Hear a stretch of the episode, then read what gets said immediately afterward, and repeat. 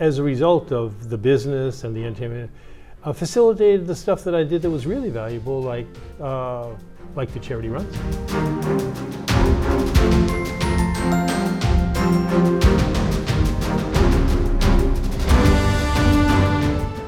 I want to welcome someone that I've had before, not long ago actually. And many of you already know him. You saw him on TV, you saw him in charity runs, you've seen him in the gym, you've seen him almost every place you go in Japan. I am so honored to have again on our podcast Chuck Wilson. Thank you, Chuck. Thank you. And the best man in my I'm, wedding. I'm, I'm, I'm going to leave. I'm going to leave. no, no, no, no, no. So, Chuck, last time we didn't get to finish totally because we tried to keep this to about an hour. Right. And I remember last time we went up to where you started working in a gym, Right. right, with Clark Hatch, Right. right? And I remember that's why I met you actually Exactly, at Clark yeah. Hatch Yeah. because it was right next door to the American Club, which we bought that property now, Yeah. but it was right next door to there. And I came over to the gym. The little skinny black guy comes into the gym, and I see this big muscular white guy, and I said, "Hey, I think I want to make him my friend." So, so, so- and we had something in To your regret, I'm to, sure. No, no, no, no, no, to my benefit. and then we started talking, and we hit it off because Yeah. we had something in common. We were the Air Force together. Yeah. And we hit that off, and there was some commonality there. Um, and it was fun. We had a good time. I still remember. You may not remember this. You had a Honda too. A Honda. What was it? Seven. What was it? 750. It was 750. And you gave me a ride on it once. And I can't remember from where to where. If it was from ABC back to Clark Hatch. I still have the scars on my stomach, actually. Right, right, right, right. Should- yes, because you were riding like a bat out of hell. I'm telling you. Moi? yes, yes. we were going through the backside, and then you also had a, a Toyota. It Uh, was a little Toyota. I had a little, I had a Honda, A little Honda, Honda, Honda, little Honda, Honda Civic. Yeah, That's right. And you Yeah. drove that the same way you rode your bike. that was a great car. That was great. I tell you what, all you did put gas and oil in it, and that thing, you know, and it was so. You didn't matter if you bumped into a few things. It was no And, big deal. and- and you, you had the you had the marks to show for it. well, well, I'll tell you. it was. It, none of that was my fault. Yeah, there's some streets here in the back, the back streets that I remember because of riding with you on your bike and in your car that I still use today. Over by Nishimachi. Yeah. Those areas. Because you said, okay, we don't have to go around this way, let's go down this way, the one way streets and stuff. Yeah, the wrong way. That's right. but we still did it. Always works. The wrong way always, works. always works. so, Chuck, so leaving off at Clark Hatch, tell us more about that. So, you started with Clark Hatch. Well, you know, at, at the time I was I was in Kyoto and I was keeping up my practice with judo, and just to pay the bills, everybody who was in Kyoto was teaching English. Um, there is no real foreign business in Kyoto, so for a non-Japanese to work there, that's one of the few options At that time, at mean? that time. Yeah, and it was it was uh, very lucrative actually. I was very very comfortable, had a very comfortable living. It was fine. Uh, I was in charge of the basic uh, English training at National Panasonic, so yeah, plus private lessons. It was just great. It was doing well.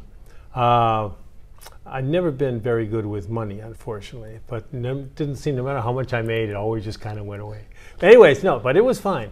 Um, and I spent the last the third year in Kyoto, I spent almost entirely in the hospital. I had uh, different things. I had pneumonia. I had uh, two motorcycle accidents. I broke my ribs. Another uh, judo accident broke my ribs. Then I had knee operation. Then I had two hernia operations. So I was in and out, in and out, in and out. So uh, I was getting a little depressed. Um, I couldn't do a lot of practice judo because you get one injury, go back to judo practice, another injury, go back in the hospital, had to take a rest, go back. Anyway, so so as a result, I, I used the opportunity to go to language school and learn how to read or write the language because I spoke the language pretty well after about three years. Hmm. Because wasn't that because of a guy you were staying with? You told me there was an old Japanese guy you stayed with for a while, and he was really strict with you. No, you that wasn't the wrong story. Wasn't me. You su- sure? Yep. So no Japanese older men sat No. you in the room and, Nope. And hit you over the head with a bamboo stick and told you, No, there were a lot of lot of Japanese men that hit me over the head with the different things, but it wasn't uh, it wasn't a living situation. Judo practice hall. Uh, right, right. The uh, the teachers at uh, the head teacher at uh, Doshisha University where I was practicing, uh, he showed me how to choke somebody out, and he demonstrated on me. And uh, when I uh, made a mistake at the uh, police school, and I stood up and talked to the senseis that were kneeling down, and I got batted in the back of the head, knocked down, and said, "You never talk to the sensei with your head higher than that." So that kind of uh, instruction, uh, you don't forget. Uh, no, no, I lived by myself. It was fine. Uh, I lived initially in a format room, so I had to kind of sleep diagonally, but that was okay. And then I had a smaller apartment, but that's besides the point. And it, no, it was very pleasant. It was very pleasant. Uh, I had a bike, the first 750 Honda that came out. I bought the first one that came off the the the uh, Assembly line, yeah. assembly line exactly. And uh, I had a 250 cross country. We go up in the mountains. The friends of mine, we go up the mountains and ride to the. It was it was a it was a fun. It was a great. It was a great You started riding bikes here? Had you ridden in the States Oh, before? I'd ridden in the States. Yeah. Okay. Yeah. The the problem was that Kyoto was was comfortable. It was too comfortable, and I didn't want to wind up my life teaching. You know, this is a pen and this is a. You know, I didn't want to do that. So I, I wasn't really looking for an opportunity, but it arose, and that's when uh, a mutual friend of mine that I knew in Kyoto moved to Tokyo, was a member of Clark Hatch's gym, was talking to Clark. Clark said, I'm looking for a manager, floor manager.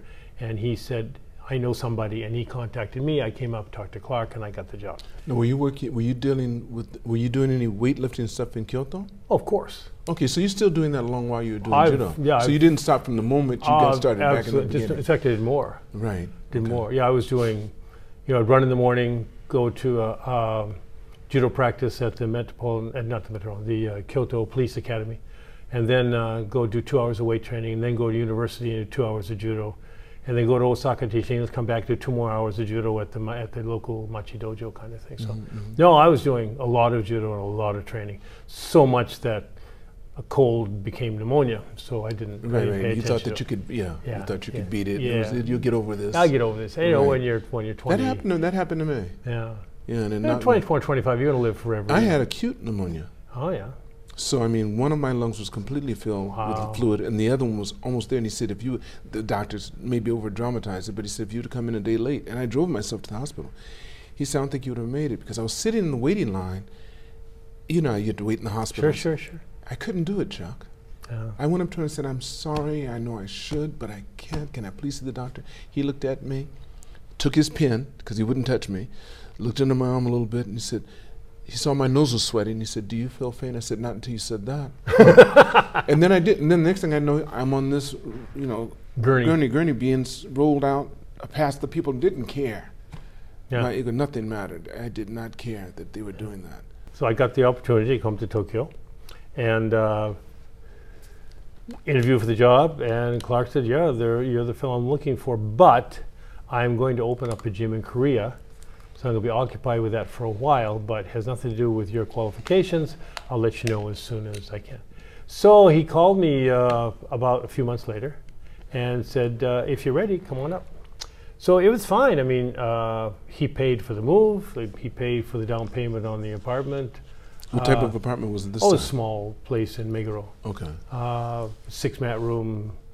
Uh, it did have a shower, so Okay, which I you didn't have before. we didn't have before. Okay, you had a community. Yeah. shower, Okay. Or you had to go to the onsen. I mean, not the onsen, but the The, the ofuro. the photo. yeah, yes. that was fine. That was fine. right.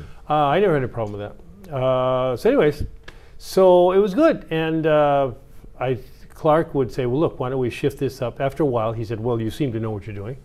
Uh, so look, uh, I'll do the morning shift. So he said, "I'll do the morning shift from six o'clock until uh, three o'clock."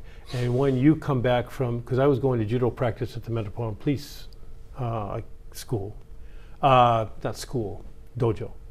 And uh, so I would come back from that around noon and work until late, and he would leave around three in the afternoon. So that worked out really well. And uh, we worked really well together. Uh, he, I mentioned he, he mentioned to me once, you know, Chuck, you can leave the gym. You don't have to stay in the gym all day long. I said, yeah, but that's what you're paying me for. He said, well, yeah, but you can go out and get something to eat once in a while, you know. and because I just because I loved it, I loved it. It was great. And and the gym was a, a, there was number one. It was the only gym in Tokyo. That's right. That's right. And Clark had pioneered that. That was in 1965. He built the first gym after the 64 Olympics. And I came on in 73. Yeah, about 73, I think. Uh, And it was still the only fitness center. There were bodybuild centers and, and uh, dance studios, but the total fitness center was the only place. And it had to be a men's center because men and women didn't work out together. Uh, so we had, well, it was great. Uh, had a lot of fun. We had uh, uh, events every week. We'd run around the palace. Every th- every three months, every season, we'd do some major event like go on a ski trip or a golf tournament or something. It was great. Is that running around the palace where you came up with the idea for the run for the? No, what came up that one of our members was president of Pepsi Cola in Japan. Okay. And he approached me and he said, Look, you know, in the United States we have these fun runs. And I said, Okay. Uh, he said, uh, Can we do something here? I said, I don't know, but let me see what we can put together. So actually, Clark and I, and uh, there was another uh, uh, public relations person got involved. And so we decided to put this together in this way. And I took it to the Japan Times because Japan Times was soliciting money to build, to buy wheelchairs to donate.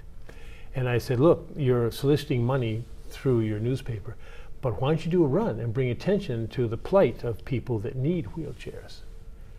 And they said, well, we're not sure about this. I said, look, it's going to be a great thing. I, I'm sure it will be. And it was, right off the bat. And uh, the Clark Hatch Fitness Center sponsored it. What year was this? This was ni- wow. This was had to be 1970, 77 or 78. Okay. Yeah. And you started all that. Well, Well, basically, I mean, but you were this. You were at the spearhead. You're at the tip of all of that. Yes. You're most definitely one of the organizers. well, yeah, absolutely, yeah, the organ. That's right. But the uh, Chiyoda uh, um, Doyu Kai, I think that's the name. It's it's a running group that runs around the palace, and so they were familiar with the the route, and I knew the guy as a taxi driver, and he was doing this part time. So we put it together, and it was kind of ad hoc kind of thing. We just basically got people together, ran around the palace, and that was it. It wasn't really sophisticated at all. But then you set up, and I, I remember that's. I think the first time I saw you was on TV, and somebody was doing it. was a news report, and they were talking about your run, and you had hundreds, not a few people. You had hundreds of people in front of you. You're standing up on the stage speaking in Japanese, Kansai ben, which I didn't know if it was Kansai or whatever. I just know. I said, "Here's this white guy speaking Japanese fluently," and everybody, yeah, getting excited. and That was great. It was great. Great. Great. And and we raised. I think the first year we raised. We netted eight million yen. Yeah, that was the first year, and it was like that for the for the next eight years as long as I was involved. So that was fine, and uh, uh, a tremendous thing. Uh, wheelchairs and donated to kids who really need it. Uh, it really was very very touching. Uh, even now talking about it, I get choked up about it because it just it was really So how did you tie that into the foreign? What was it called? F FCSC. Well, FCSC. Yeah. How So did you that tie that eight years of that, right? So during that time, uh, enter the entertainment business. it's just a very mixed bag, believe But you me. were still with no, you'd stopped with Clark No, Hatch. no, no, You're still still with Clark Clark Hatch, Hatch. Okay. So you had the run. yeah. And The, gym. FC was foreign. What was it called? Foreign? Oh, wait a minute, no, wait a minute, wait a Okay, minute. okay. The, the, the Japan Times, the Japan Times run. That was it. There was no committee. There was no committee. Right. Right. But, so then I got involved along with that, along with doing everything else, with all the event planning, everything we did, running a gym, and that was fine. Uh, and uh, I went. I became partners with Clark also in, in Hong Kong, and in uh, Brisbane, uh, and in Texas, during that time. So I all, we all people put in like you know twenty five thousand dollars, and it was we built these places. So yeah, it was I was very very busy, uh, and then uh, in the gym we had a, a corporate membership with Dentsu Corporation, and Dentsu Corporation handles a lot of the PR and and they're hand in glove with television networks and radio kind of thing, and so they would get behind a new program and we had a, a corporate membership, so we had like eight or ten guys that worked for Dentsu that came to the gym. So one of them, a fellow by the name of Hisamatsu, he said, uh, Chuck, because in the gym you're always kind of over the top, glad handing, how you doing, let's get working out kind of thing, trying to motivate people. He said, uh, how'd you like to be on TV? I said, not particularly. He said, do you watch TV? I did not very much. I, I'm interested in, in uh, samurai flicks. I like those, and I watch sumo, but that's about it. I don't really particularly like Japanese television.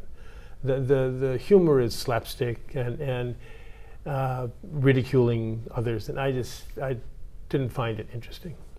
But the the chambara was great. I loved it. Loved it. Just, I walked it all, watched it all the time. Uh, Mito Komon and then all these. Right, yeah, that was great. Anyways, so he said, "Well, we have this one show." I said, "Look, I know nothing about the entertainment business or anything in or anybody in the business." He said, "Well, you know, we have this one show, and all you have to do is guess the price of something. It's patterned after the Price is Right in the United States." I said, "Oh well, I'll tell you what. I'll be on your show, but you have to run a telop when I'm on the show. You have to underneath when I'm on of the Azabu Clark Hatch Physical Fitness Center." So the idea was to promote the fitness center if they people watch the show. So it was that was the objective. So, and the show just went over the top. It was like 29% uh, uh, shodizu, which is how many like literally everybody in this country watched that on Thursday evenings. And all you were doing was guessing the prices of certain the price of something. This is before the arm wrestling. Oh, the, no, it was after that. But That's the, what I thought. See, the arm wrestling. You were already on TV. See, you're missing, you're missing parts. No, no. The That's where I saw you too. Well, the arm wrestling, Clark instigated that with Channel 12 because they approached him in the gyms. They were doing arm wrestling. We need two foreigners to stand behind and act as seconds to these people doing the arm wrestling. So you're sitting there. You're not allowed to talk or speak or do anything hmm. except stand there. So you're just a, you know, just a, a, a prop so it was okay. You know, they, they didn't pay you a lot of money, but you promoted Clark and me and the gym, and so that was okay. There was no telop underneath. There was no advertisers, but it was okay. Uh, that kind of thing. But the uh, the Price is Right kind of show. So that Sekai Marugoto how much that was just it hit the it hit the roof. It was just amazing. Uh, seems the Japanese are uh, very very interested in money. like we don't know that. but uh, so you know they bring these weird uh, items in, like you know how how much does this island in Mallorca cost? Kind of just off the wall kind of thing. And the way you interacted with the MC, this uh, Ohashi Kyosen, was was the entertainment that people watched. And there were four people on the panel, and there was Beat Takeshi, and there was Ishizaka Koji, and then there was uh, myself and uh, Kent. Um, Delegate. No. Gilbert? Gilbert, Kent Gilbert. Kent Gilbert, okay. So he was on two days a month, and I was on two days a month. And then there were guests, two guests that came on as well, uh, generally from the entertainment industry. And so I was on once, and uh, I joked around. And my language in Japanese is, uh, well, I can speak polite Japanese, obviously, but it's been reinforced with relationships with police and, and judo players who come up from the riot police. It's rough language, you know, so uh, I use that on television. And I kind of got a reputation. Kent was always very polite. He learned Japanese from whatever, and he, he learned it in school and he spoke basically the normal Japanese polite language. And I wasn't. I was very, very rough. Uh, and it's, it's almost, almost profanity but not quite. Anyway, so I talked to Ohashi Kyosen, who was like the Johnny Carson of Japan. And it was very disrespectful. But everybody loved it. loved it. I said, hey, Turkey, come on, set some, will you please explain this stuff? You're, you, you're not doing your job, come on. And, and they just loved it. They just loved it. So I didn't, I thought it was going to be a one shot. And then they said, look, that was great. Why don't you come back next week? I said, really? Yeah. I said, and here's the money for today. I said, oh, well, yeah, that's a good idea. and you'll still do the tele promote the center. Yeah, absolutely. Okay. So every other Saturday, you go, there's no preparation. You just go in cold and you do this show and you guess the price of whatever's on. So no coaching, nothing. And it was just, you know, fun kind of thing initially. Well, the entertainment industry in this country once you've achieved a certain level of recognition, they want you on everything. They want you everything. Every, you know, cooking shows and athletic shows and and and fashion shows. Every, and all of a sudden you're authority on anything. You know, we'd like to tell. We'd like to. Lend, can you please tell us how to build a nuclear device? Well, sure, I can do that. it's, it's, it's, off the charts. So then. Uh, uh, Hisamatsu-san, who was the guy from Dentsu, said, "Well, look, Are you interested in the entertainment industry? Well, I guess, you know, if get promotes the center, it promotes the business. And if it promotes me, yeah, but that promotes the center. So, all right, sure. He says, well, look, then you need to talk to, you need to have a manager. So the old manager of Ohashi Kyosen's office, named Kondo-san, and we get together and we made a contract. And the contract said that he would do whatever he could to promote me in different shows. And I stipulated in the contract, I will have the final say so on what show I will be on and what show I will not be on. Because I've got other things to do. And what I will do and what I will not do. Because they wanted me to advertise alcohol and being drunk while I was doing it and, and cigarettes. And I said, but I can't do that. I can't do that. Personally, I don't want to do that. And professionally, I can't do it. So, anyways, and it, and it was okay um, until it wasn't.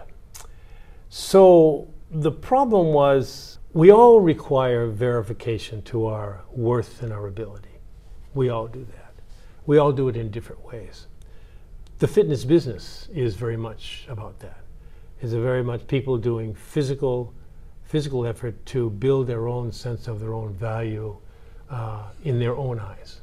They don't, if they do it with weight training, they don't have to solicit that uh, tap on the shoulder from somebody else. They know what they can do, and it enhances their feelings of what they can do, of their own value. I mean, you and I talked about this a lot, a long time ago. And so that's the business, really, I'm in. Fitness and health, yeah. But the real reason why people adhere to it is because of that uh, feeling of that they are enhanced personally, that they are better, stronger, and that they can, and they carry that over into other aspects of their life as well. Well, the entertainment industry is that on steroids. Everybody thinks you the greatest thing since white bread. I, I can't tell you, you walk into a, a restaurant and if you were standing in, they would knock everybody out of line and say, You first. We got your table ready. It would, it would just, everywhere you went, would you like a seat? Uh, it was just, uh, it just amazing. It was, it was, and it, in the positive aspects, is it lended a sense of confidence to me to eventually go out on my own and start my own business. Because working with Clark was great. I mean, I learned a lot from the man.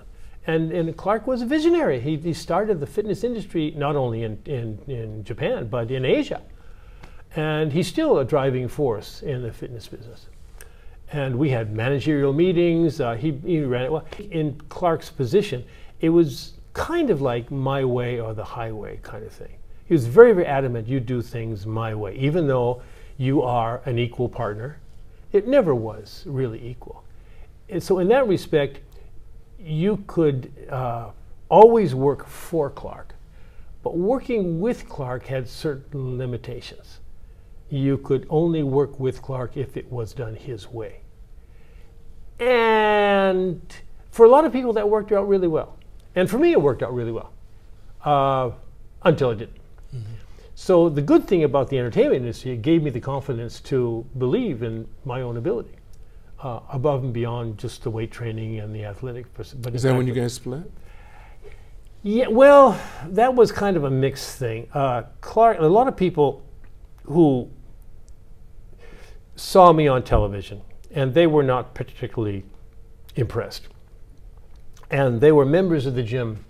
And what they wanted was me there at the gym teaching them what to do. And i said no i'm going to do this. And so they put a bug in clark's ear and said this guy is you know he's uh, he's uh, looking to, to, you know build himself up kind of thing. And he's and clark confronted me. And says what are you going to do? Are you going to be a gym owner or are you an actor? I said well i don't see why you can't do both. So we hit a compromise initially. We i put up I, we another person came in from the United States. He was the manager. I was the owner uh, with Clark. And uh, that worked out all right. But it wasn't the same. And so eventually Clark said, look, this is not working. How long, how long did, were you able to do it that way? Not very long, actually, okay. maybe a couple years. Okay. Then he said, look, he says, why don't I, uh, why don't we just uh, go our separate ways? Part of it was all of that, the recognition that I received that uh, he felt detracted from my performance at the gym and my presence. And I, I, have to give him, it's, it's true. At one point, it did, I should have spent more time at the gym. Uh, but again, the entertainment interest is, is very alluring because of all this build up. You're just the greatest thing. And it was just, it was, it was very, very, and it, I tried not to let it go to my head, but it's almost impossible for it not to go to your head a little bit. Fortunately, I had my feet firmly in the judo world and in powerlifting. Uh, my wife was very, very uh, supportive, but not, you know, I go home and tell you, yeah, well, you got to take out the trash, you know. That's so, right. Yeah, Yeah, she, she kept, kept you- yeah, yeah. she, She kept you in uh, reality, right? yeah. So that was it was it was okay. So finally, uh, Clark and I said, "Well, look, we, we um, Clark." He said, "Why don't you just do what you want to do, and but uh, I'll buy you out." And it was very fair. Give me a very good price. So I said, "Okay." So I started my company, uh, Chuck Wilson Enterprise, which I still have. And um at that time, I thought it was a great opportunity in Japan because that was the beginning of the bubble. And as you were So will, we're talking mid, late 80s? Late we're 80s, talking early uh, 90s? early 80s, Early 80s. 80s, so okay. 1983. Right, because it lasted for a decade, almost two decades. Yeah. Just one decade, yeah. That one really. And that was land speculation. That's right. And with land speculation came With this what? with land speculation. Oh, that's right, that's right. Because all this was keen at that time. You had all these people, farmers, selling all their land to banks for, you know, Yeah. phenomenal amounts, and they were really Yeah. coming out, but they had no knowledge. If, if you had a piece of land, and- and you know, right? You buy, you buy a piece of land for a million yen today, you sell it for tomorrow for three million yen. So money was just floating all around. Very, very easy money. And the banks supported it, unsecured loans, which they're still paying for. Uh, and the government supported it. Tremendous influx of tax money for the government. Just- everybody was making a huge amount of money. Uh, Ezra Vogel said Japan's management style, man, you know, Japan's management style was was land speculation. Uh, Anyways, so the thing is, fitness centers boomed. And the reason that fitness centers were prolific, there were like 450 fitness centers being built a year for 10 years. Just if you had a piece of land and you wanted to develop the land and you wanted to put a building on the land uh, to avoid, because if you just kept the land, you were taxed exorbitantly. But if you built a building on the land, your tax obligation went down a bit. But it took you time to get the approval from the government to build the building. But if you had a fitness center in the building, you got approval right away. Now, what can I say? Okay.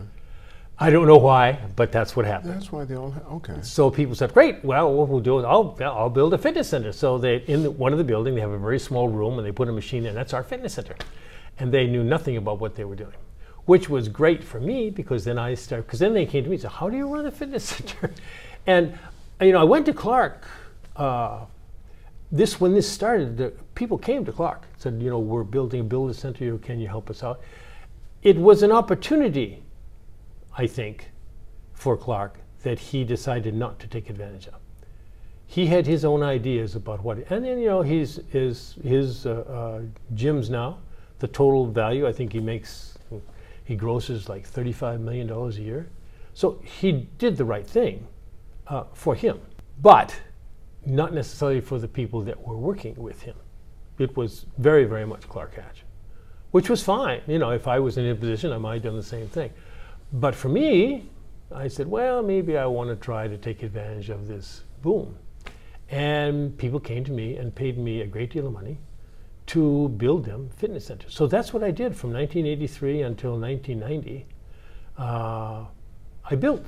We built. We built. We we did the market survey. We did the the business plan. We worked with construction people. Uh, we did concept analysis. We build operated, staffed about 25 different fitness centers all over the country. And the idea was we built them, we'd staff them, we'd run them for three years, and then we hand it back over to the people. And then if they kept us on as an advisory, that was fine, but we want, I wanted to expand. I did not want to work in one fitness center, which had a, a substantial membership. When Clark moved to Hawaii back in 19, wow, I, around 1978, he moved to Hawaii to set up his major uh, uh, headquarters. These opportunities were, were manifesting. So I'd ask Clark, you know, t- I'm thinking, we're, we're thinking about, you know, building these things. What do you think about this? What, he said, no, no, I'm not going to do that. I'm not going to do that. So he said, okay. So, but in around 1983, people, more and more people coming to me to do that. Okay, well, we'll do it. So we did. And that, the, the entertainment industry and the Chuck Wilson name facilitated that. Which was, uh, and I told people, don't rely on the name, rely on how it's operated. But they didn't. And so we did whatever we could, but most of our places were successful. Some of the places who relied totally on the name were not. Uh, and that was okay. Um, By this time, you had how many books out? how many gyms? How many Oh, books? books? Wow. Well, that's another. Because you were story. writing books too. Yeah, Quite a bit. you I know, know I may, but still, but I, but you had a lot of books out with your name and your face on them. six. Okay, that's a lot of books. uh, and I wrote the books in English, and they were Right, translated. right. But it was all about fitness and health. And uh, there was no, it was, but it more was more of a how-to kind of thing. Mm-hmm. So and that facilitated the, everything worked symbiotically. Everything worked. So, so the entertainment industry uh, promoted the name and the, the business, and the business facilitated uh, more in, more introduction, more uh, expanded the network of people that I knew. Um, and everything was coming up roses. Uh, I wanted to write a book. The advantage for me personally for the entertainment industry was you could do anything anything you wanted to do. What do you want to do, Chuck? Well, you know, I'd like to write a book. Let's write a book. okay. So I wrote a book about fitness and health. It was very much a how to kind of thing. Uh, and it went to uh, uh, one of the major publishing houses and got it published. And it was pretty good 15,000 copies, which is kind of a bestseller in Japan. There were no other books like that. Now there are a lot. Uh, and then there are a few more. So six books altogether in Japanese. Uh, and I proofread all of them, made sure it was okay, and that was fine. Uh, and then the bottom fell out, This is 1990. 1990. See, I think we got hit at the same time. This just at the beginning of the Gulf War. When that hit, I remember watching my TV and sitting up in my beautiful multi-level, two-level apartment, which is no joke. And I had two other apartments in Ebisu and my cars and stuff. And I'm watching my 39-inch Mitsubishi TV, which was the biggest they had at that time. And I see these tanks out in the desert, and they start talking about the Iraqi war. And they said, looks like this might be the start of World War III. And I said, that's a shame people, you know, I had my arms across my, my couch. It's a shame people have to fight nowadays because I, I had sc- scanners in the warehouse. I'm ready to, the mother load's going to come in. Yeah. All of a sudden, I hear the fax, and I thought World War III. And as soon as I heard that, I said, because my business at that time, the scanner business was like the diamond business, just word of mouth. There's no letters of credit. Yeah, yeah, You say you're going to buy it, I trust you, because then we're talking about large amounts. yeah. And I went, no. And exactly what I thought. The guy, all the faxes came in. Lance, we're going to hold off for a while. Yeah, yeah. that yeah. means we're not. We're holding on to our money because we think World War III is going to happen. They heard the same time I did, and I went, no, no, no. This was going to be the mother load. This was going to be the one that's going to put me over the top. Well, your business, your business was certainly, especially uh, the countries and people you were dealing with, I was certainly were uh, understandably concerned.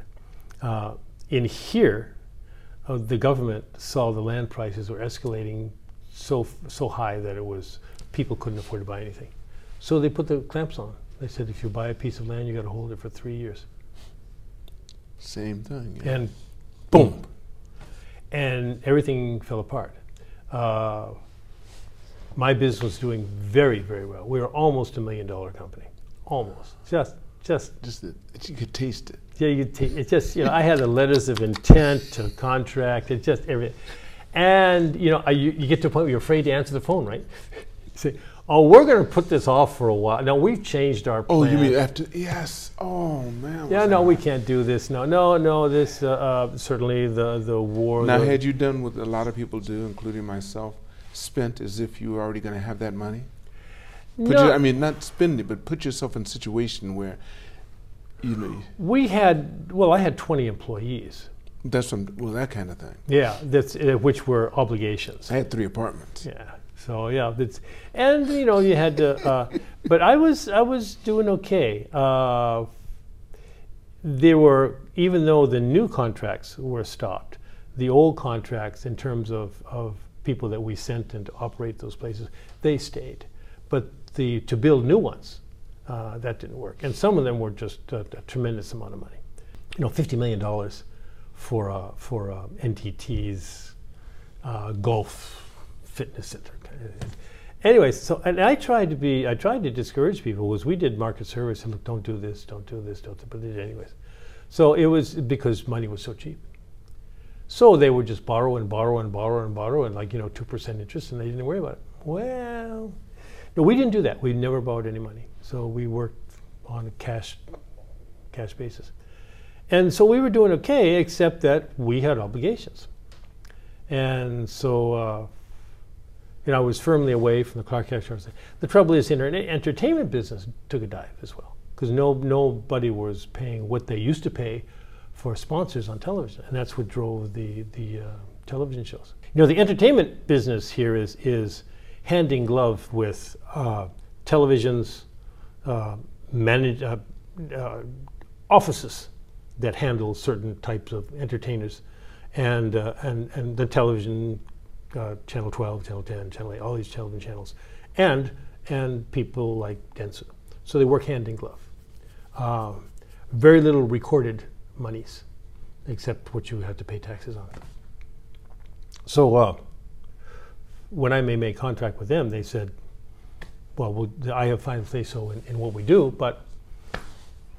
at uh, when the bubble burst, they said, "Well, Chuck, this, that television show is no longer around." Okay, and a lot of people who worked for these managerial offices uh, were upset because they weren't getting any work, and the work they were getting, they didn't feel they were getting paid what they said the television was paying these offices. A lot of scandals involved. I didn't worry about it; it was fine. Uh, and again. Uh, but everything collapsed in, in 1990. I remember the day, actually. It was June 15th, 1990. Uh, I was sitting in my office going over all the contracts and, and all that we had to do to make sure those contracts came to fruition. And uh, the phone calls started coming in. And uh, by June 30th, uh, nothing. 15 days later. 15 days later. It was just immediate when the, gov- the government put in these regulations, you had to hold on to the property. So how did you deal with that mentally? I deal with it mentally. Well, I didn't have time to worry about it. I was trying to wear the, I was just trying to figure out a way to pay the bills. So you didn't, you know, curl up in a ball and, you know, throw your hands up. You didn't feel like you wanted to? No, uh, I had a choice really. Right. Failure was never an option. Um, and everything else, uh, as a result of the business and the entertainment, uh, facilitated the stuff that I did that was really valuable, like uh, like the charity runs, for example. Uh, so to get back just for a second to that, because of my involvement in the entertainment industry, uh, the FCSC came to me and said, "Would you like to be on our committee?" That's how it started. Yeah. Okay. A fellow by the name of Jim Adachi, who was a lawyer, Right. uh, he said, "Yeah, we uh, collect funds for the YMCA." I said, "What does the YMCA do with those?" Well, they they sponsor these camps for physically and mentally handicapped kids. It's great. I said, "We solicit donations." I said, "How are you doing on that?" And then, well, now that uh, uh, it, uh, yeah, there's a lot of money floating around, but people are still reluctant to donate. It was primarily uh, supported by foreign corporations as opposed to the Japanese corporations. And they said, well, he said, now that you're on television a lot, uh, would you like to help solicit donations? I said, you know, I really think that's a tremendously inefficient way of doing things. I said, but I tell you what, I have an eight year experience with Japan Times. I could do the same thing for you. Really? Yeah. So I put together a thing and I took it to YMCA. And uh, because they had to get approval to do it. And they said, well, you know, we're not sure we can do this. Said, Why not? I said, well, there's already one charity run in Tokyo. I said, yeah, I know. I know. That's the Japan Times charity run, yeah. And he said, they said, but they do that in, in the spring. That's right. Well, we can do this one in the fall. Well, we're not sure. I said, look, it, I know it boils down to money. I'll tell you what, I'll give you two million yen. And if it fails, you keep the money. And if it succeeds, you give me back the money. He said, okay. So, first year, another like seven, eight million yen net. Uh, tremendous success. Uh, and that was Tokyo run. And Tokyo for three years. And then I was a member of the committee. And the committee was, was very, some very committed people, five ambassadors, heads of major corporations. But they had no idea how to implement things in the Japanese society. Uh, it was all non Japanese members kind of thing. But I did. So the first charity run I think held in, uh, wow, I think 1970, maybe 1980. I'm, I'm, I'm fuzzy on that. Mm-hmm. I'm, I'm living in Yokohama now. So uh, this was after about, oh, wait a minute now. So 19, now this was 19 like 87, I think was the first one, so line of late. Because I know that I moved down to Yokohama in 1989, 1990, 1990. Uh, this related to the other businesses were falling apart, so I had to move. I moved down to Yokohama for another reason because I started working in Nagoya. Anyways, so I was in, Na- in Yokohama and I took, and I was working in Nagoya. So I said, well, I'll take this to the Nagoya YMCA. Why can we do that? I said, no, no, Nagoya, Nagoya will never work. So all the members of the committee, 25 guys, say, no, Chuck, it won't work. I said, what do you mean it won't work? Give it a shot. What do you have to lose? You guys don't have to do anything. I'll go down there and do it. I'll sell it. Said, well, we don't think Nagoya. Come on. All right, no. All right. So there's a fellow who kind of started the YCAC, a fellow named Kendrick. And he said, well, look, Chuck did all right. Let's give him a shot. Okay. Nagoya was a tremendous success, made more than Tokyo did. So then uh, I was working in Nagoya and I was living in Yokohama. I said, well, living in Yokohama, I might as well try Yokohama YMCA too. So and then I took that to the committee, and the committee says, and they just started laughing. They, Chuck, Nagoya, okay, but Yokohama, come on, Yokohama is like they come to the Tokyo run. I said, yeah, but they might want to do one on their own. Nah, I said, give me a shot. Come on, give me a shot, guys, because I couldn't do it without their approval. Yokohama run was successful. So they said, well, okay. So with these three runs, I made I made the committee more money than all 25 people with their donations. And it provided for longevity. So all of a sudden I had credibility, which was fine. And the YMCA was very happy. The, I had an idea to put a, a run in every city in, that has a YMCA in Japan. So they had the, the, uh, the Rijikai, all of the heads of the YC, YMCAs got together in Tokyo. And I attended the meeting and I said, uh, listened to everything and I raised my hand. And I said, my name said, yes, we know. Thank you for your work in Tokyo and Yokohama. I said, look, we've got a good thing going here. Okay, it seems to be taking off. People are very supportive. Volunteer people are very, very supportive. It's a great run. Uh, we've refined it. Why don't we do it in every city that has a YMCA? Said, so everybody started looking down at the table. I said, okay, what's the problem? Because it's, it's, it's got to be money. it's got to be mm-hmm. money as well, Chuck, one guy who had had a little braver than everybody else, said, "Look, Chuck, anything we do, anything, anything we do at the local YMCA's, seventy percent has to be sent to Tokyo." So the head of the YMCA's was there, this fellow Iguchi. I said, Iguchi, what's the story in that? He says, well, there are a lot of YMCA's, and so we try and spread out the profit to all, so all the YMCA's get benefit, a little bit of benefit. Okay, so I understand that's kind of a socialistic, but that's fine. The local YMCA's are disincentivized because they work hard and they only keep 30% of their. I tell you what, why don't we switch that around? Why don't you why don't you keep 70% at the local YMCA that does the work and send 30% to Tokyo? I think that's a good idea. So all the guys were, yeah, that's a good idea. We can do that. And I say, Iguchi-san, don't you think that's a good idea? 30% and you get more runs, you get more money long term. Otherwise, it's going to stop. You only got to do 70% of three runs or 30% of 30 runs. What do you think? So, no, it's good. Good. Okay, we're all set. And that's how it started. And now we have 20 runs in 20 different cities. There we go. But that was then. The economic bubble, when it burst, it didn't affect that very much at all, actually. The runs were still conducted. And that was, for me, in the, the Japanese entertainment industry it went from the Price is Right to uh, sumo sumo contests and all kinds of stuff that was okay. And you know, I, am sure I don't know if it's just anybody or it's just me, but I used to be a very, very open, fun loving. You remember the Clark Hatch, right? Uh, not that way anymore. You think it's because you had so many people coming at you from different directions? You lost a lot of your privacy from being on TV and everyone knowing you and thinking they know you. Thank you.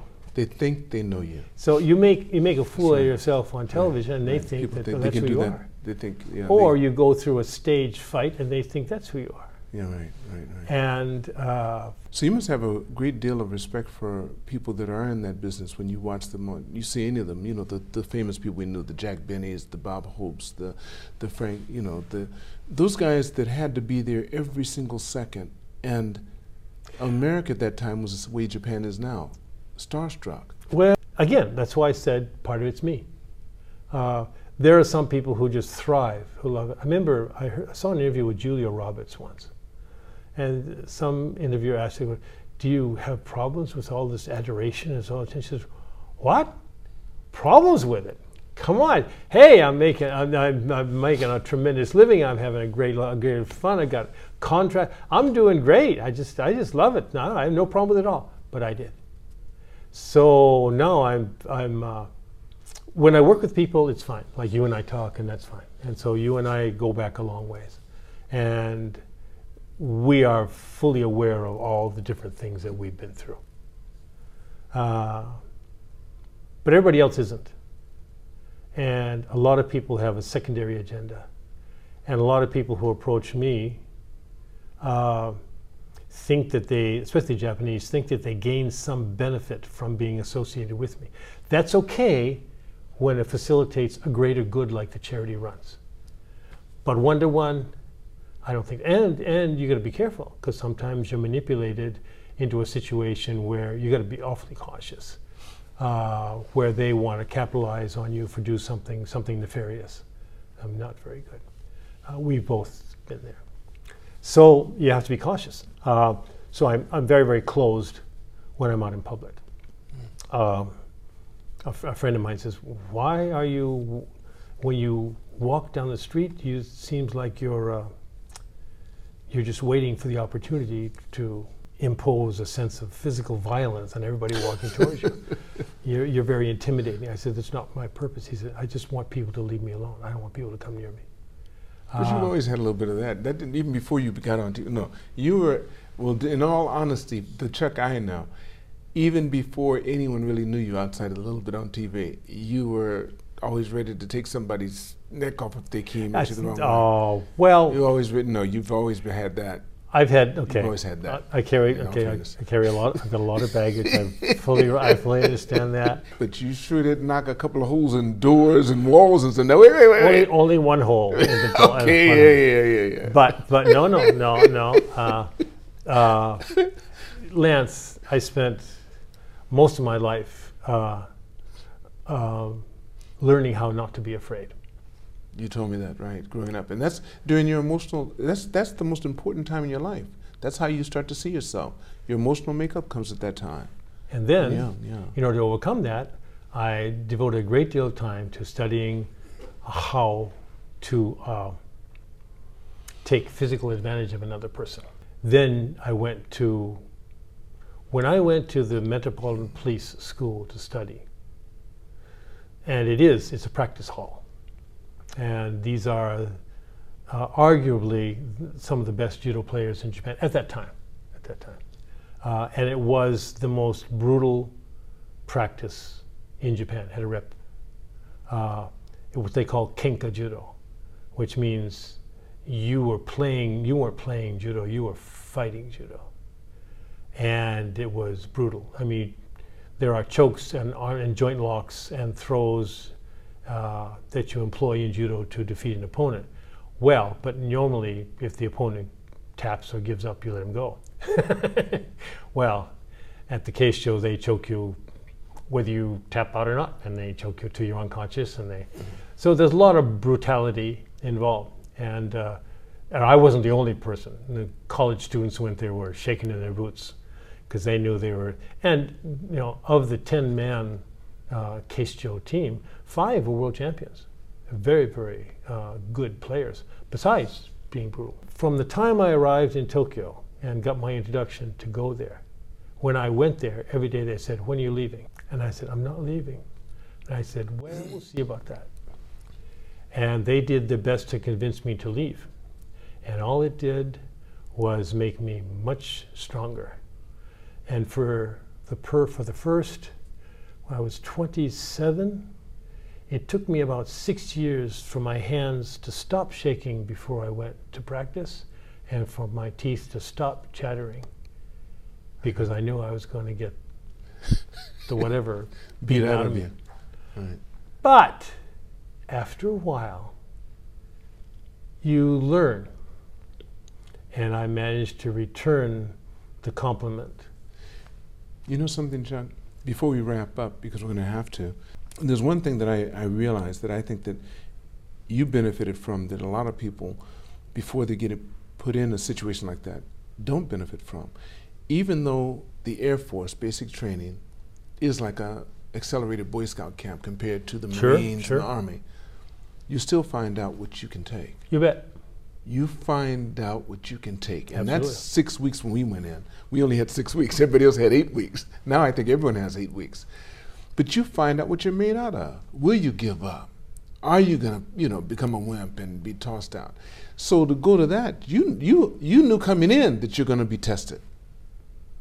And then you already knew what you're made of, and it didn't matter how much they hit you, because you said, I'll take it. Yep, absolutely. And If you don't kill me, I'm still gonna come the next day. you- the- the- there's only one small drawback. Is pretty soon, once you learn how to give it back, you start to enjoy it. I know that. I know. Yeah, I know. That's So- what happened to me in martial arts. Yeah, so I just so I, I try. I'm, I'm very very. calm. I'll avoid any any possible confrontation. now. You know, now, yeah, now because you're 77 years old, say me too. You just may not have the reflexes you think you do. Wait, no, no, when you're young, no, no, no, all that, That was- testosterone coming through. that but now you might make a miscalculation. That was another error. Anyway, so after all this, so in 1990, when everything burst, then I went to Nagoya. I worked for a company that sold equipment But did to you, you, moved, you and Nancy went there? You just stayed. You oh kept her no, here. no, Nancy was here, and I negotiated right. a contract. I went there Monday through Friday. They put me up in hotels. It was fine. I, I took over a couple of companies to to sell exercise equipment to hospitals and clinics. It worked out pretty well. Uh, five years contract, five years, and, and it paid the bills for five years, and then it didn't. And then they said, "Well, thank you very much, but thank you very much."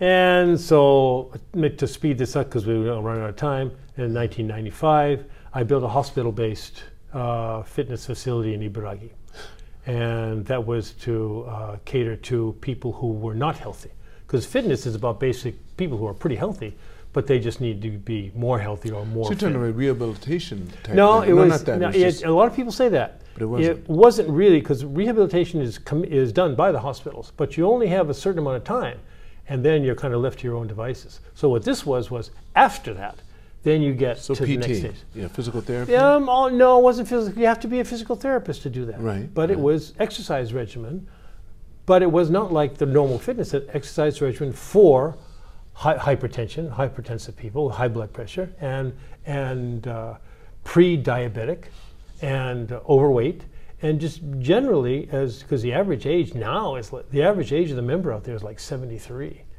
Basically, as people get older, uh, their muscular capacity diminishes so much. And now most authorities, including the WHO, recommend um, weight training, resistance training over aerobic conditioning. That's right.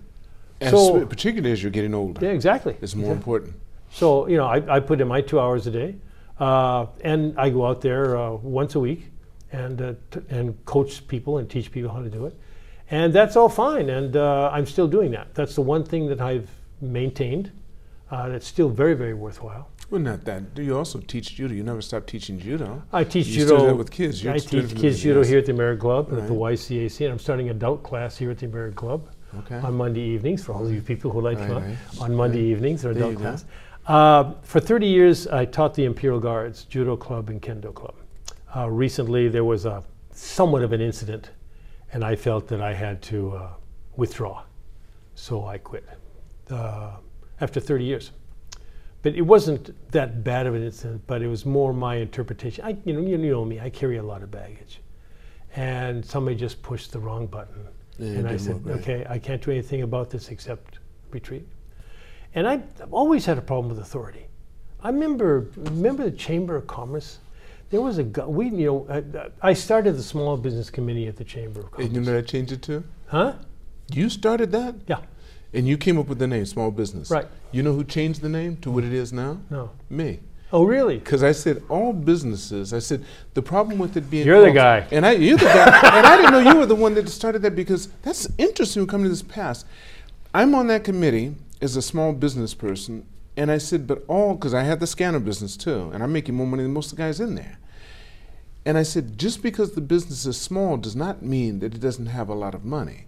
So we should change the name from small business and you know business committee to independent business committee. Oh, yeah. And I'm the one that changed the name. Oh, turkey. And I had to change. I had to change. That's right. That is right. well, 'Cause- the, the, the, at the time, uh, Barney Williamson, who worked for Hercules Far East, he was a member of the fitness center, and I, I kept complaining to him and said, "Yeah, your Chamber of Commerce is great, but it's all like you know for for people on the first tier of the, the stock exchange.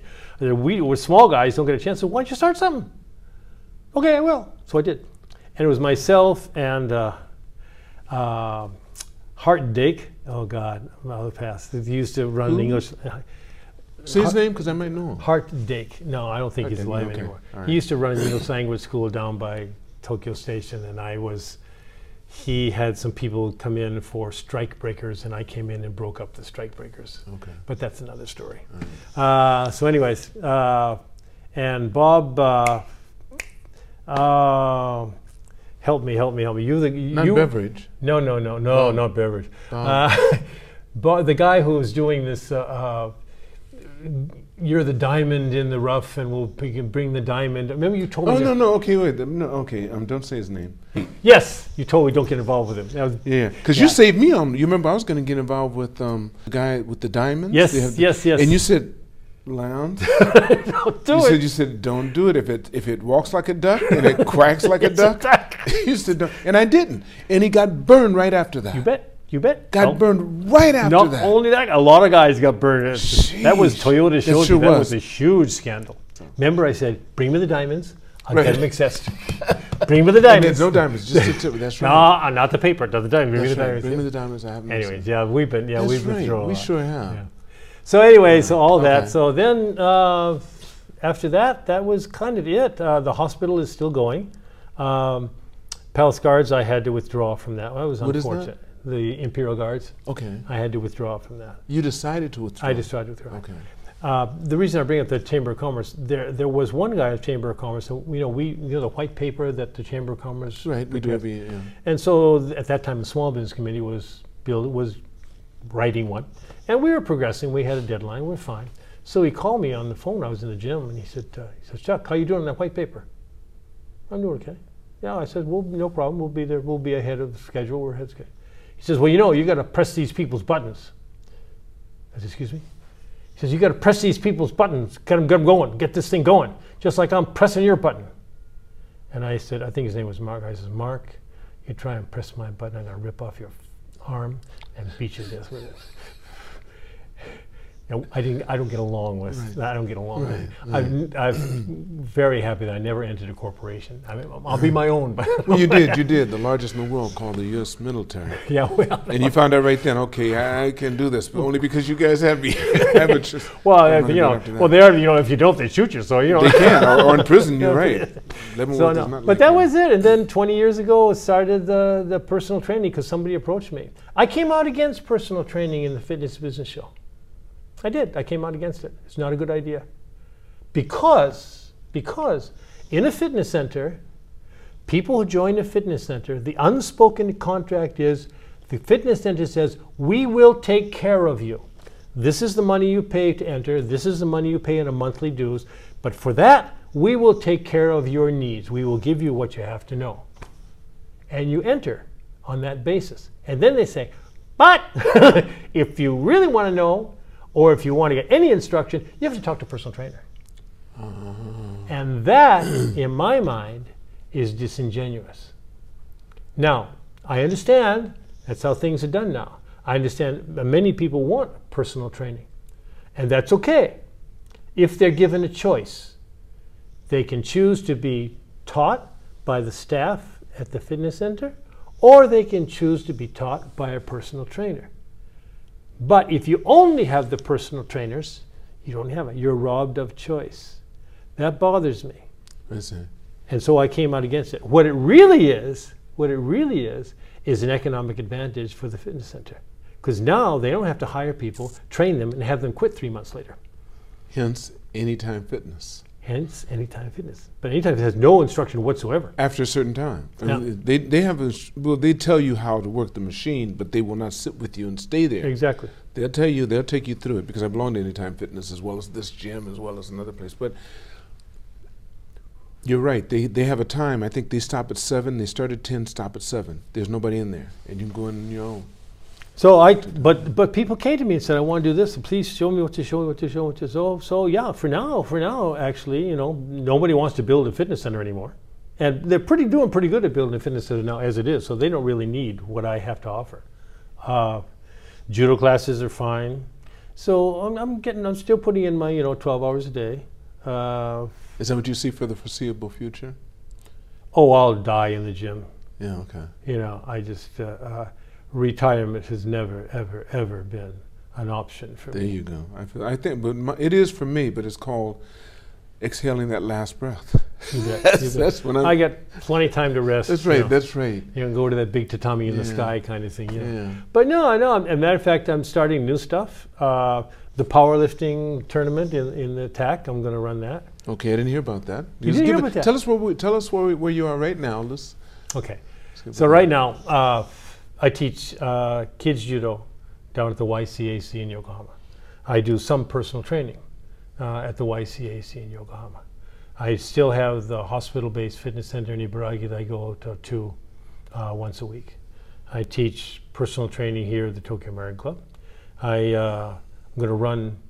I prepared all the things you have to do to run a powerlifting contest here in October. I think that, uh, early October. For both men and women. Uh, both men and women, and not a lot of women that do it, but yeah, they're all welcome certainly. Right. But it's rigid, and I wanted I, I tried to hold a seminar about powerlifting, what you have to do to prepare for it. It was most people weren't interested. It's powerlifting is way off the charts kind of thing. Uh, it is a very very narrow narrow niche of the whole fitness uh, sphere. Uh, then what else? Uh, teach judo classes for kids here on Saturday afternoons at the club, and we're starting an adult class on Monday evenings. Uh, and then my own training every couple hours. Uh, You train every. You don't train every day, do you? oh yeah, But six, you do six you- days a week. Do you really? Yeah. You just take one day off. Yeah. See, my problem is probably more than like. Well, I tend to overdo it, and I tend to get hurt because I overdo it, and. I'm getting to the stage now where I'm starting to understand how much to do, even though I have three pull-up bars at home. I got a great guy to introduce you to. Okay. He, he does personal training here. Yeah, he'd be happy to help you out. And and for you, I tell you what, he'd give you a discount, right? discount, right right twice what everybody else pays. no, and uh, and yeah, uh, you know the, the the real return uh, for me, personal training. I matter of fact, a lot of people. I've talked to people who are like managers in banks, and they want to give that up and be a personal trainer. I just have to laugh. I, you're 35 years old. You're a middle manager at a primary bank here. You've got a you've got a family, three kids, and you're going to do a personal training like So just like that. Boy, I tell you what. I hope you've got some cash stashed Yeah, away And somewhere. you have people that are going to pay you big bucks. Yeah, I tell you what. So I said no. But for somebody like myself, uh, who is uh, reasonably uh, well off financially, I, I'm not really that worried. I have reserves that I can call upon. Uh, the real reward is, is like I said before, people work out in order to uh, enhance their feelings of their own worth, their own value, and a lot of people, on one level, they recognize their value. On another level, they, it's in doubt. Don't we're always kind of questioning that because Yeah. it's, it's a day to day thing. Yeah, it is. It's not like you don't have confidence. You say, okay, now you. It's not the Wizard of Oz. The guy comes behind the curtain and says, okay, now you have a brain. Now you have courage. now you have a heart. That's not how it works. You're working on it every single day. Every single, and I, I, I remember I was working, I was working with one guy a long time ago, a, a very good example of this. Um, he's a prominent banker, a banker's banker. And uh, he came to me and he said, I want to get in shape. So I trained him and worked with him, we became good friends. And so we were going to run, we ran a lot. At that time I was running a lot. And I said, well, you know, the Ome Marathon is coming up. It's 30 kilometers. Why don't you try this? That's a good idea. I'll do that. So we trained for it. So went out to Ome on the day, and he was sitting there, and he hadn't changed up. I said, "What are you doing?" He says, "I can't do this." I said, "What do you mean you can't do this?" I said, "You run better and longer and faster than I do. Of course you can do it, and I'm doing it." He says, "I just don't think I can do this." Said, what, What's wrong? Are you sick? Are you hurt? No, no. I said, "I tell you what, Andy, stand up, go someplace, get changed. If you do not run, I'm going to tie a rope around your neck and drag you along 30 kilometers. You're going to run that course. Believe me, you can do it. He says, Well, you really, yeah, you re- I really think so. And he ran much faster than I did. And he changed. His wife called me. He says, What did you do to this man? He's changed. I mean, his staff recognize it. He's, he's effervescent. He's, he's lively. He's funny. He's happy. I said, Well, you know, there are I'm sure that Andy is very, very secure in his knowledge about his profession, but that doesn't always translate to personal value. And I, you know, the real reward of, of, of, training people is you see that. I'm working with a guy now who is, is a great guy, and he's doing powerlifting, and he wants to enter this powerlifting contest, and I'm showing him some things that might be able to help it. And just, just a great guy. And when he wins, and he's going to win this tournament, this contest. Uh, he's going to be so enhanced. Uh, and, and people, that's what the whole thing about fitness and health is. Sure, it makes you healthy, and sure, it makes you fit, and sure, in many cases, it may prolong your life. But the real thing is it, it, it, it increases the sense of your own worth. You don't have to look for any place else. It's not a third person verification of your value. You know because you went through the workout today. You lifted the weight. You lifted more than you did last week. You ran, ran longer than you did last week. And now you are better and you know it. And so that will transfer to everything you do and all your relationships. And that's the value of helping people get to that point. Chuck, end by telling me something you think of whenever you get in that spot, a phrase or something you tell yourself constantly that you really enjoy and you love, that makes you feel good about who you are. Like everybody else. I'm assaulted by doubts. Uh, doubts, doubts about. Uh, I don't deal in regrets. Not that woulda, coulda, shoulda kind of crap. I don't deal with that. Uh, what's done is done. The past belongs in the past.